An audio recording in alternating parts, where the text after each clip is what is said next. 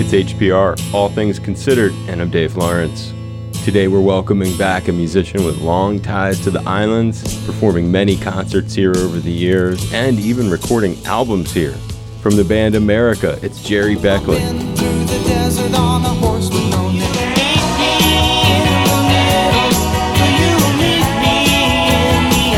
Oz never did give nothing to the Tin Man. Venture a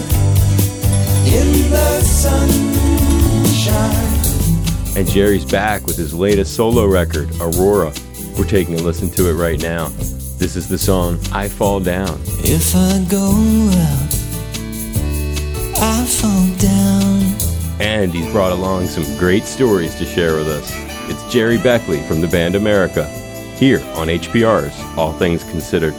What a timely cat. Hey. Huge aloha. My pleasure. Always great to talk with you. Awesome. Good to see you. Good to see you, man. And what city are we catching you in today? I'm at our Venice, California home. Right on. You have this uh, Aurora, and before we get into the, the record, last time you were on, just to bring us up to speed, you were still in Sydney, where your wife and I guess your stepkids are from, and Dewey was at his place in Wisconsin or wherever it is. So tell us a little story of from when you left Australia and, and highlights of your life up till now and the return to the road with America. Well, I was there for 14 months because of COVID, but the break was really 17 months. For the first month or so, nobody really knew what we were up against. And so I was there for a, a, long time, longer than I've ever really been anywhere. But as you know, got a lot of writing and recording done. And then we were in the middle of the 50th year tour right. when COVID hit. And all of that stuff had been booked. And so none of it got canceled. It just got moved, moved and moved and moved, moved two or three times. So for last year, a lot of it was just making up all that stuff that we had committed to doing before. So this year, we're back to a pretty predictable schedule, but we're all still wrestling with the challenges that we have. We got weekly uh, news of certain bands cancel this or cancel that. And so we've been fortunate. We did have to cancel a couple of weekends from different members in our band. We don't have subs. You know, if one goes down, the team goes down. And the first gig back, when exactly was it? We did a private for a guy up in Montana. And I remember because the guy, his ranch is next to Huey Lewis. And so we had Huey over for the day hanging out. And he introduced us and stuff. So that was August 21. Then we worked through up till December. And then I went back to Sydney for hmm. December, January, and then came back and we've been busy since since February. And the new album, it's reminiscent of what is referred to as the Triple Killer Bees. So explain to folks who the Triple Killer Bees are. Well, I think that we always said Beatles and the Beach Boys are the main influences.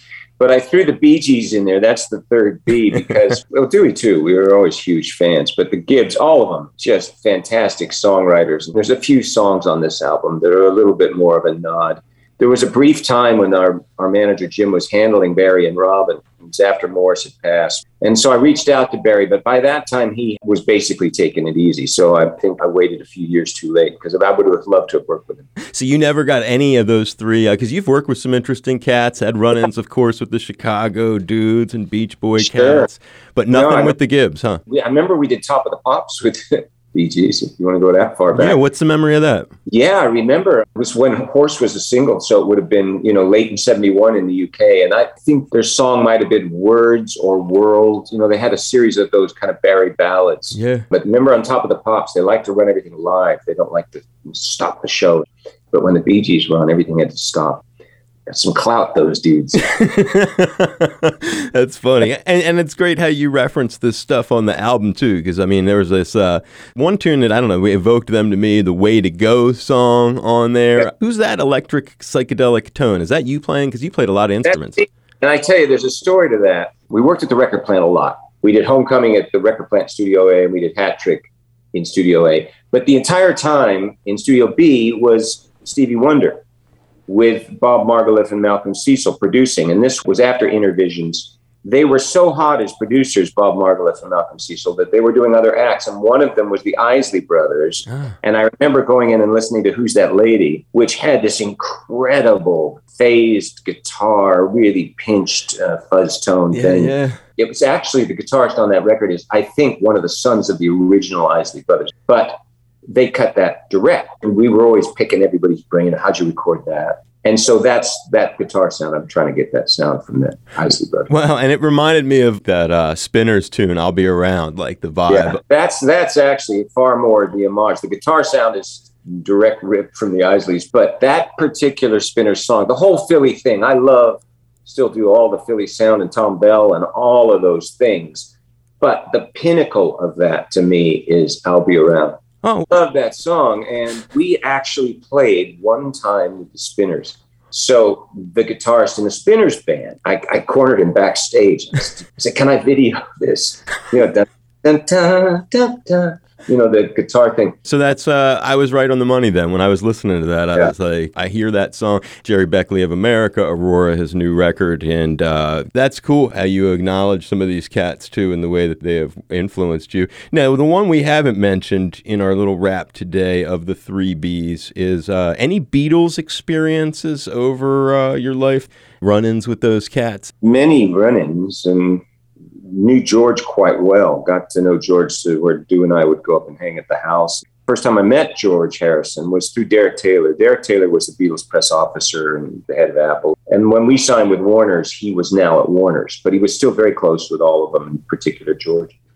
And one day I was at the Warner's office in London, and they're all coming down the doors, and I get kind of swept up by Derek and a few people I didn't recognize. Turn around, we're going to lunch and we get in a big limo. It's back then when the seats fold down, you're facing people in the back. Right. Jerry goes, Gerry, that's George Harris. and and I, oh, far out. And I was 17 years old. And I said to him, I have to tell you, we have a new album. And I, I used your title because I have a song called I Need You on the first album. And he wrote a lovely Beatles song. You don't realize how much I need you. Yeah. And I said, I stole your title. And the first thing he ever said to me, he says, That's all right, Gerry. I, I got it from someone else. around. you know? Meet John over the years? I didn't meet John. I did meet Paul a few times because Paul is very close with Brian Wilson and hung a lot with Brian. And another George Harrison story, we were at, unfortunately, it was, it was at the funeral for Harry Nilsson and I'm standing next to George Harrison. This is years later, and I thought I'd better reintroduce myself. I said, I don't know if you remember me, but uh, he said, I remember you. You used to be in America, right? and I said, uh, I still am. kind weird.